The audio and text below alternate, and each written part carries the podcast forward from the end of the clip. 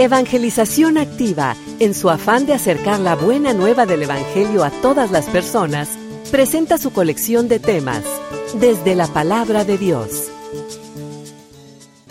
Una persona que comulga, una persona que está unida a Cristo, a la vid, a través de su carne y de su sangre, va a producir en él estos frutos.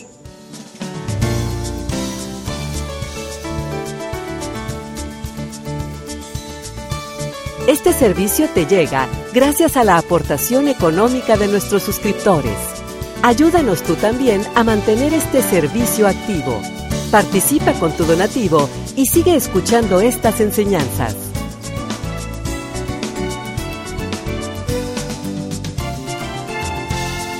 Esperamos que al escucharlos, la semilla del Evangelio dé fruto en tu corazón. Con ustedes, el Padre Ernesto María Caro.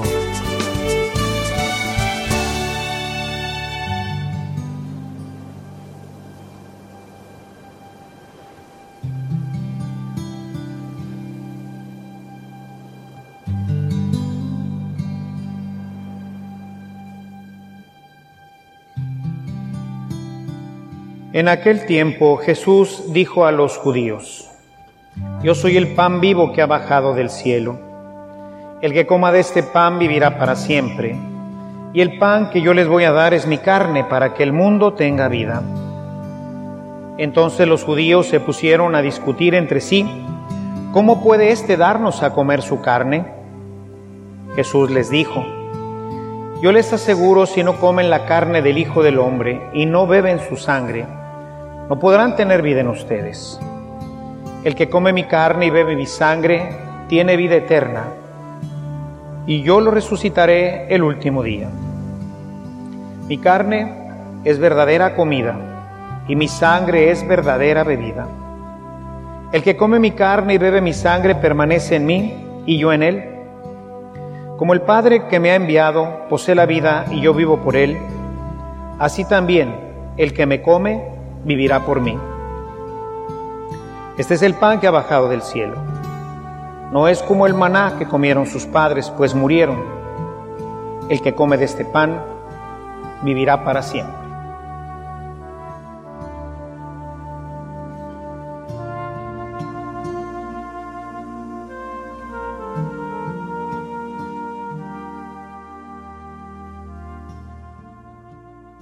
Vamos pues llegando ya al final de nuestra reflexión de este capítulo 6.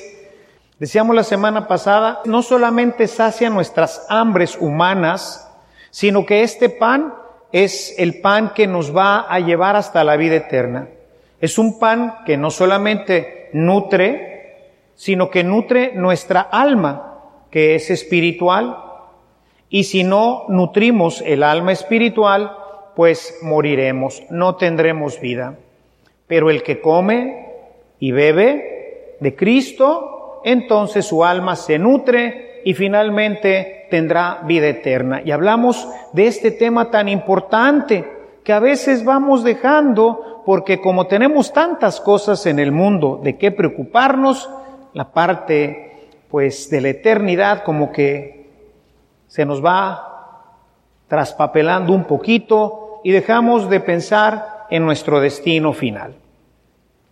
El discurso eucarístico termina aquí con unas palabras que verdaderamente son contundentes y que nos llevan a entender la necesidad de comulgar. Y para ello quisiera que revisáramos el texto capítulo 6, versículo 53. Dice lo siguiente, Jesús les dijo, yo les aseguro, que si no comen la carne del Hijo del Hombre y no beben su sangre, no tendrán vida en ustedes. Cuando alguien dice, te lo aseguro, pues ordinariamente tiene la experiencia, es decir, sabe que así es. De ahí se ha pues construido aquel viejo refrán que dice, si te digo que la burra es parda, es porque tengo los pelos en la mano, ¿verdad? O sea, no te estoy inventando, aquí tengo los pelos. Es decir, les aseguro que si no comen la carne del Hijo del Hombre y no beben su sangre, no tendrán vida en ustedes. Se los aseguro. Quizás nunca hemos puesto atención en esto de se los aseguro. Y entonces dices, bueno, pues, pues bueno, a veces voy a comulgar, a veces no, no pasa nada. Dice Jesús, te aseguro que si tú no te alimentas de mi carne y de mi sangre, no tienes vida. Cuando tú vas a un doctor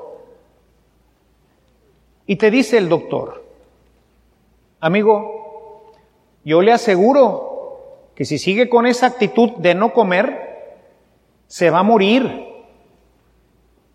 ¿Podrá el doctor decir, se lo aseguró?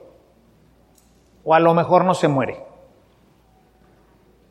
Una persona que no come, se muere. El alimento es necesario para vivir. Por eso el doctor diría con toda verdad,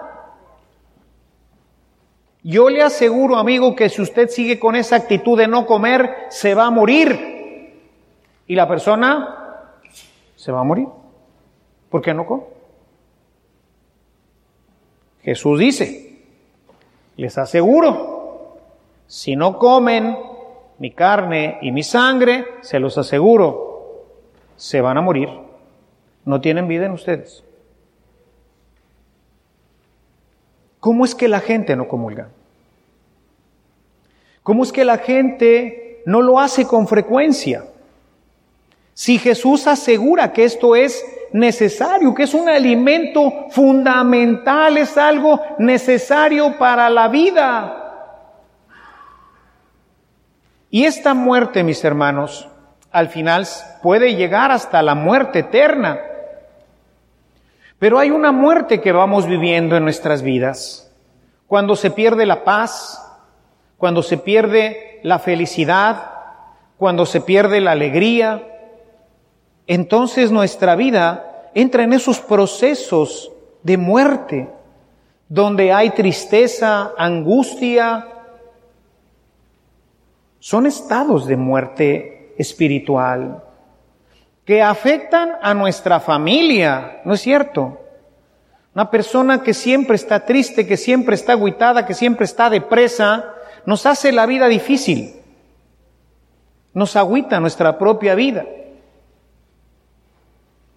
Procesos de muerte que afectan a los demás, porque vivir con un muerto, pues afecta, ¿no? Y esto es lo que pasa cuando nosotros no comulgamos. Nuestras vidas entran en ese proceso de inanición que poco a poco va conduciendo a la muerte. La persona que deja de comer no se muere el día siguiente. Pasarán quizás semanas. Finalmente, pues muere, ¿no? Expira. O sea, la muerte en la vida espiritual tampoco es inmediata. Pero vamos empezando a experimentar los efectos de la falta de alimento. Empezamos a ser más débiles. El pecado empieza a tener mucho más injerencia en nuestras vidas. El carácter se distorsiona. Todo empieza a caminar de una manera equivocada. Vean lo que nos dice el verso 57. Como el Padre que me envió posee la vida y yo vivo por él, así también el que me coma vivirá por mí. El análisis de este texto, cuando se hace en griego, es verdaderamente impresionante. A partir del versículo 54, mientras él viene usando en todo el capítulo el verbo fagein, que es comer, porque el verbo fagein en la escritura puede ser usado también en una forma metafórica, como cuando nosotros decimos, me voy a comer esta mujer a besos. Es una forma poética, metafórica, para explicar que pues la voy a besar muchísimo. Se usaría el mismo verbo, me la voy a comer. También en griego se utiliza igual. Para que no quedara dudas, no sabemos exactamente en arameo qué fue lo que dijo Jesús. Pero el apóstol entendió, la primera comunidad entendió de qué se trataba esto. El apóstol cambia el verbo y usa otro verbo que en griego significa semejante, pero que tiene la connotación perfecta de lo que está queriendo explicar Jesús. Y cambia el verbo trogon, el verbo trogon es la acción de deglutir, es de comer propiamente. O sea, es el acto propio de alguien, un animal, una persona, quien sea, que come masticando y come. O sea, eso que come lo va a pasar a su cuerpo. Para que no quedara dudas. Porque ahora el judío entiende, fíjense aquí la dureza de este versículo 57. Como el Padre que me envió posee la vida y yo vivo por él, así también el que me come, ya no es el que come mi carne y bebe mi sangre. Se trata de comerse a Cristo. Imagínense que yo les dijera, hermanos, que me tienen que comer. Es decir, tienen que agarrar y pues no sé, sacar ahí un pedacito de carne, ¿verdad? Hay que cocerla bien porque esta carne está medio dura, pero y luego comérsela, masticarla y tragársela. Fíjense, es durísimo este texto, el 57. El que me come, vivirá por mí. Por eso los exégetas van a conectar Juan 6 con el capítulo 15 de la vid, los primeros versículos. Yo soy la vid, ustedes son los sarmientos, yo soy el tronco, yo soy el que tengo las raíces, yo soy el que tengo la vida, yo soy la vida, yo tengo la vida, vivirá por mí. El sarmiento que se separa de la vid se muere, porque yo tengo la vida. Vean cómo queda completamente claro que si no hay comunión con Cristo, y la forma de entrar en comunión con Cristo es comiendo su carne y bebiendo su sangre. Por eso hay un paralelismo perfecto entre la vid que da vida al sarmiento y vive por la vid el sarmiento y nuestra vida que tiene que comer de Cristo para vivir por Cristo. Cristo me va a comunicar ahora la vida. Cristo como alimento se convierte en parte de nosotros y nos comunica sus propiedades. Cuando comemos carne normal, pues no sé qué tenga la carne, pero pues tendrá vitaminas, proteínas y no sé tantas cosas que me va a comunicar y voy a empezar a obtener de esa comida la vida. De esta comida espiritual tengo ahora la verdadera vida. ¿Sí? Y esta vida que me da es la que, regresando al paralelo del capítulo 15, da fruto. Si gustan, vamos al capítulo 15 Vamos a leer el versículo 5. Yo soy la vid, ustedes las ramas. El que permanece unido a mí, como yo estoy unido a él, produce mucho fruto, porque sin mí nada pueden hacer. No hay fruto. ¿Y qué fruto? Vayamos a Gálatas capítulo 5. Vamos al verso 22. ¿Qué es lo que produce en nosotros? Amor, alegría, paz, tolerancia, amabilidad, bondad, fe, mansedumbre, dominio de sí mismo. Es decir, una persona que comulga, una persona que está unida a Cristo, a la vid, a través de su carne y de su sangre, va a producir en él estos frutos. Y esto nos lleva a darnos cuenta de que la comunión, la parte de la Eucaristía, no es solamente para irme al cielo, no tiene solamente connotaciones espirituales. Porque qué hermoso es vivir en una familia o en una comunidad donde la gente se ama, donde la gente es alegre, donde la gente es pacífica, donde la gente es tolerante, donde la gente es amable, donde la gente es bondadosa, donde la gente es mansa, donde la gente tiene dominio de sí mismo, es maravilloso. Y es terrible el contrario, vivir en una comunidad en donde no hay alegría, no hay amor, no hay paz, no hay tolerancia, no hay amabilidad, no hay bondad, no hay mansedumbre, no hay dominio de sí mismo. ¿En qué termina eso? En una tragedia. O sea, nuestra vida se hace miserable y pobre al vivir en estas comunidades. La Eucaristía entonces, hermanos, no solamente está pensada para llevarnos al cielo, pero la Eucaristía tiene la función de saciar completamente todas nuestras hambres pero al mismo tiempo comunicarle al hombre todos estos elementos, todos estos frutos, para que su vida de convivencia con la familia, con la sociedad, sea maravillosa.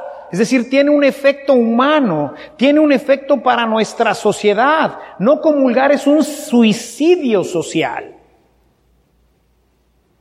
Y nuestro México se ha suicidado. Y con México, tantos países en una sociedad cristiana católica en donde el 80% no viene ni a misa, y de los que vienen a misa, en muchísimos lugares, ni siquiera el 50% de la gente comulga, es un suicidio social. ¿Por qué tenemos tantísimos problemas en la sociedad? Ahora lo saben. La Eucaristía no nada más es una cuestión espiritual que tiene que ver entre Dios y yo, y bueno, pues ojalá y me lleve al cielo, y yo le echo ganas y todo el rollo, ¿verdad? No. Tiene consecuencias sociales, comunitarias, familiares, porque esto es lo que produce la Eucaristía. Al unirme de la misma forma que el sarmiento está unida a su tronco, empieza naturalmente a dar flores y luego frutos. ¿Qué necesita un naranjo para dar naranjas? Agua, ¿verdad? Nutrimento. Que la rama, que las ramas del naranjo pues estén en el naranjo, ¿ah? Si todas las ramas están regadas en el piso, pues no va a haber naranjas ahí. Pero si la rama del naranjo está pegada al naranjo y el naranjo se está alimentando porque el naranjo es el que está pegado a la tierra, está chupando y entonces le está comunicando vida a sus ramas y las ramas solitas tenemos las flores y después las naranjas.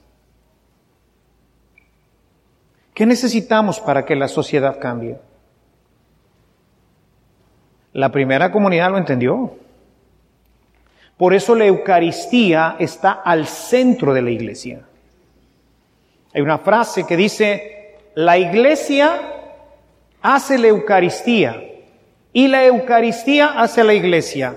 No existe la iglesia sin Eucaristía y no existe la Eucaristía sin iglesia, porque habla de comunidad. Habla de la comunidad. Y por eso el tema del reino está pegado a esto. Cuando tú vives en este estado de gracia y de comunión con Cristo, el reino de los cielos se hace presente. Estás viviendo en el reino. Y eso fue lo que vino a instaurar Jesús como una primicia de lo que será finalmente el cielo. Al comer el cuerpo y la sangre de Cristo, nos estamos ahora sí encaminando para vivir eternamente con Él.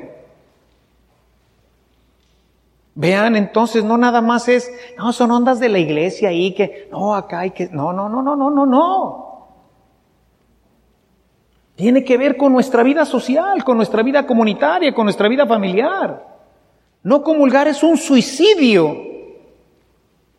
social. Quizás nunca habíamos visto con profundidad esto.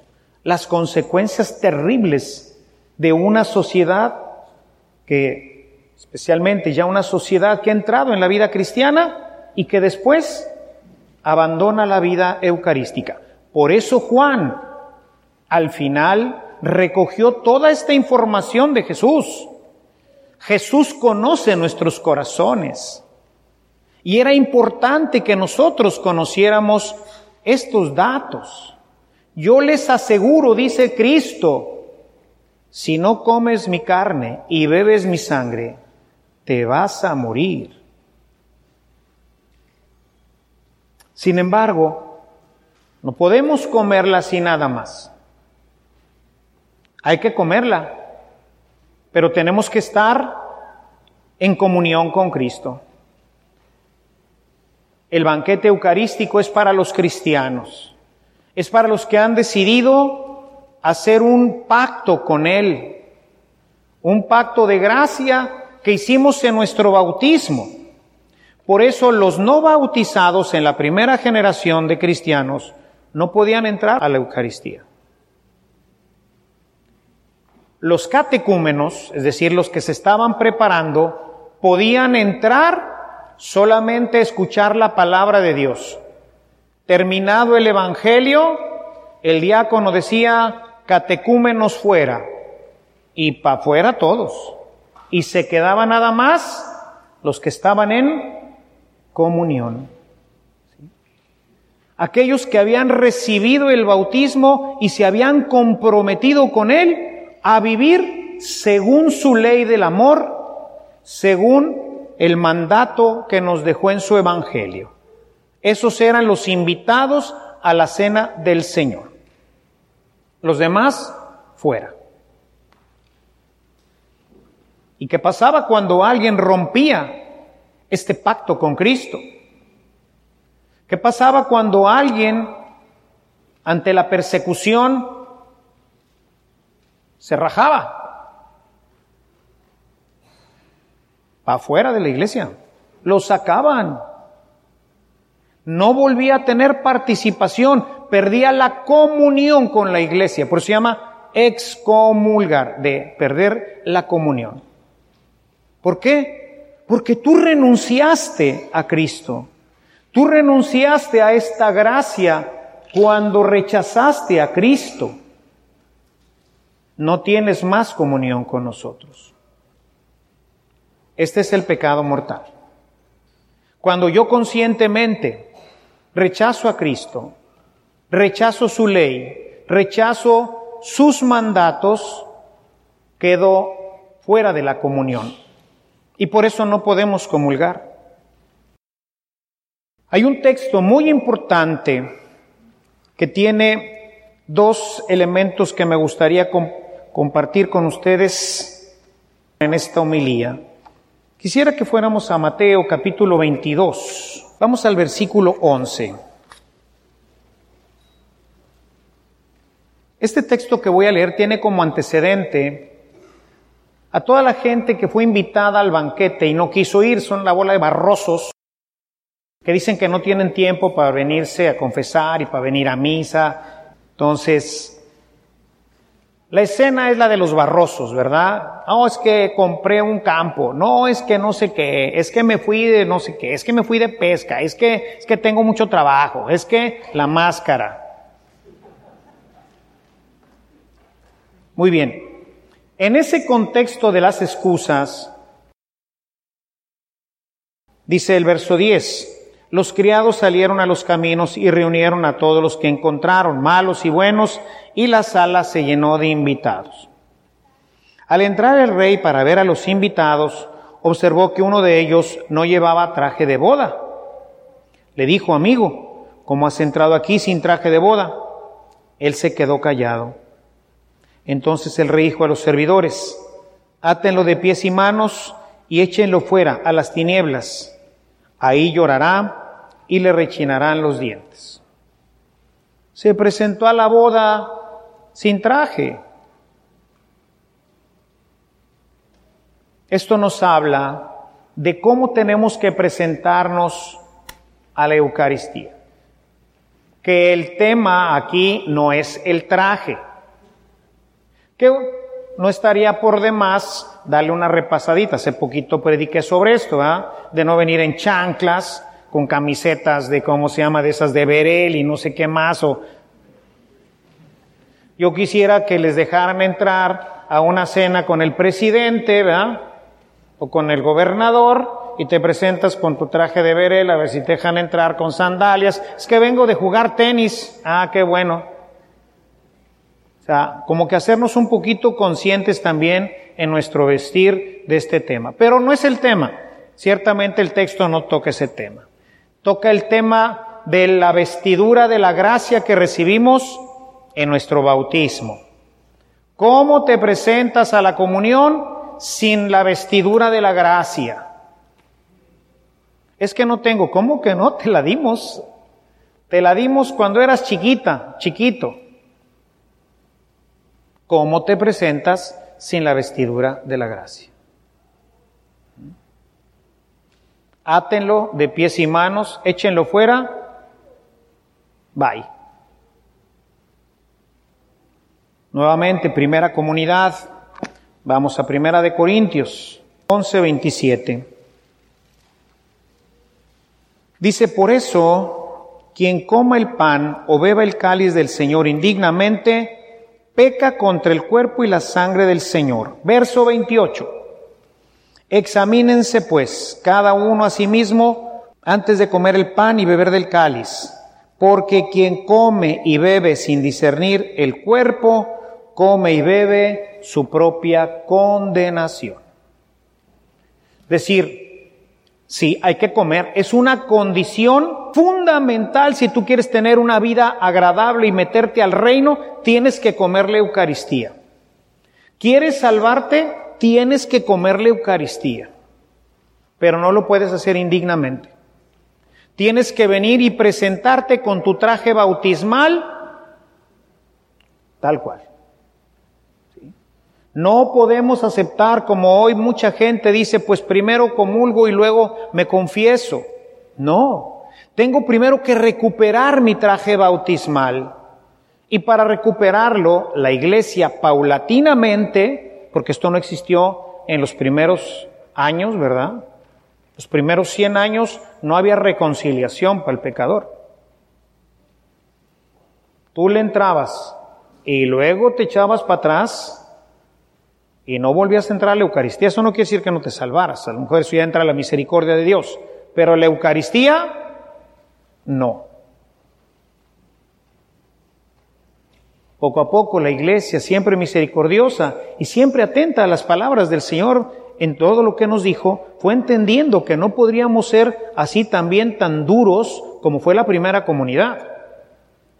Ahora se me hace, como dice el Papa de feliz memoria Juan Pablo II, San Juan Pablo, que ahora nos hemos ido, ay Carlitos ya, dice el Papa, ahora ya no hay pecado, ahora ya todo pura mangancha. Pero al principio no era así. La iglesia misericordiosa dice, bueno, segundo siglo, una chance. Ok, pecaste gravemente. Ciertamente los pecados graves en aquel tiempo era la apostasía, o sea que te agarraban y decían, ¿tú eres cristiano? No, no, no, no soy, no soy, le juro que no soy. Ah, apostasía, homicidio, adulterio, robo. Esos eran los pecados que no tenían vuelta de hoja. ¿Ok? Porque eran pecados públicos. Sí, eran pecados públicos. Tú cometías uno de estos pecados y no volvías a entrar a la Eucaristía. Luego la iglesia dijo, bueno, una chance. La primera te dio un chorro de miedo. Ay, me van a matar. No, no, no, eres cristiano. No, no, no soy, no soy, no soy, no soy. El obispo les pone unas penitencias que hay, Carlitos. Años de penitencia para perdonarlo. Que demostrara que verdaderamente sí quería. Bueno, muy bien. Les daba la absolución únicamente el obispo, ¿eh? Y entraban otra vez en comunión. Repetías, fuera. O avanzando. Y hoy pues tenemos esta acción misericordiosa a través del sacramento que nos pide no reincidir.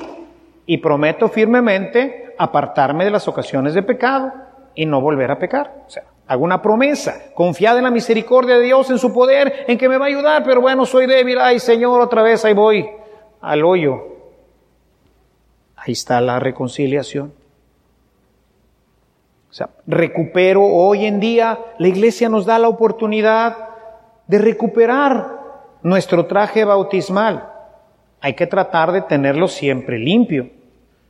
Para comulgar no necesito confesarme antes de comulgar, necesito estar en gracia. Un buen cristiano vive en gracia, vive con su traje bautismal todo el tiempo para que los efectos de la Eucaristía permanezcan en él cuando se rompe la comunión, los efectos de la comunión con Cristo no se terminan, pero empiezan a reducirse. Por eso una persona que deja sin comulgar mucho tiempo porque ha pecado y no se confiesa, los efectos empiezan poco a poco a disminuir, a disminuir, a disminuir, hasta que son casi imperceptibles. Y luego empieza la enfermedad. Nada es instantáneo. Ah, ya dejé de comulgar, ahora sí ya me llevó el payaso. No. Pero te aseguró que te va a llevar. No ahorita. Hay que esperar a que el efecto de la Eucaristía vaya perdiendo. ¿ah? No sé si han visto cuando cortan, no sé si han visto que cortan una rama que tiene frutos y el fruto sigue bueno, pero con el paso del tiempo pues ya no se alimenta, ya hasta que se consume y se echa a perder y, ya no sirve. Así es igual. Mis hermanos, aquí termina el sermón eucarístico, con advertencias, con clarificaciones, con instrucciones muy claras de parte de nuestro Señor sobre cómo entrar al reino, cómo participar de esa vida maravillosa paz, gozo, alegría, amor entre nosotros, de vivir plenamente nuestras vidas. Y no cómo se van secando como frutos que no sirven para nada y terminan finalmente siendo tirados a la basura y después al fuego. Por eso seguimos a Cristo. Porque es el que nos lleva a vivir esta vida. Ahora entendemos nosotros los cristianos por qué lo seguimos. Porque es el pan que sacia, porque es el pan que da la vida eterna y porque es el pan que hace que nuestras vidas entre nosotros sean maravillosas. Por eso lo seguimos y por eso nos alimentamos de él. Esa es la razón de ser cristiano. Esa es la razón de estar aquí hoy en misa. Si no te has confesado, Recupera tu traje y acércate al Señor. Y hazlo con frecuencia. Un árbol bien nutrido da frutos sabrosos, ¿verdad? Un árbol al que apenas le echamos la agüita y le ponemos ahí cualquier cosita, pues sí da fruto, pero hay de frutos a frutos, ¿no es cierto? Ya me estoy imaginando una de esas naranjas ombligonas dulces, dulces, ¿verdad? Y no una ahí toda amarillentilla. Y, Aquí yo quisiera que fuera pura ombligona. Dulce, sabrosa. Y no por mí. Háganlo por sus hijos, por sus esposos y esposas, por toda la gente que convive con ustedes. Denles un jugo sabroso, no ese jugo que no te venden en la calle que dice, ¿de dónde lo sacaste, compadre? Eso es lo que Dios vino a ofrecernos a través de Cristo. Su carne y su sangre se convierten en la fuente de la felicidad del ser humano. No dejemos de comulgar, comulguemos con frecuencia y la vida en abundancia será patrimonio de nuestras vidas. Alabado sea Jesucristo.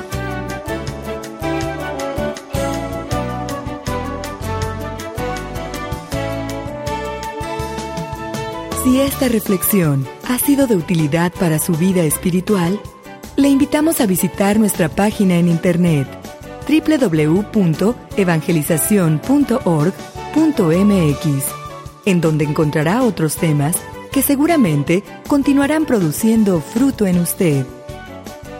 Que la paz de Jesucristo permanezca en usted y toda su familia, y que la ternura de María abrace su corazón.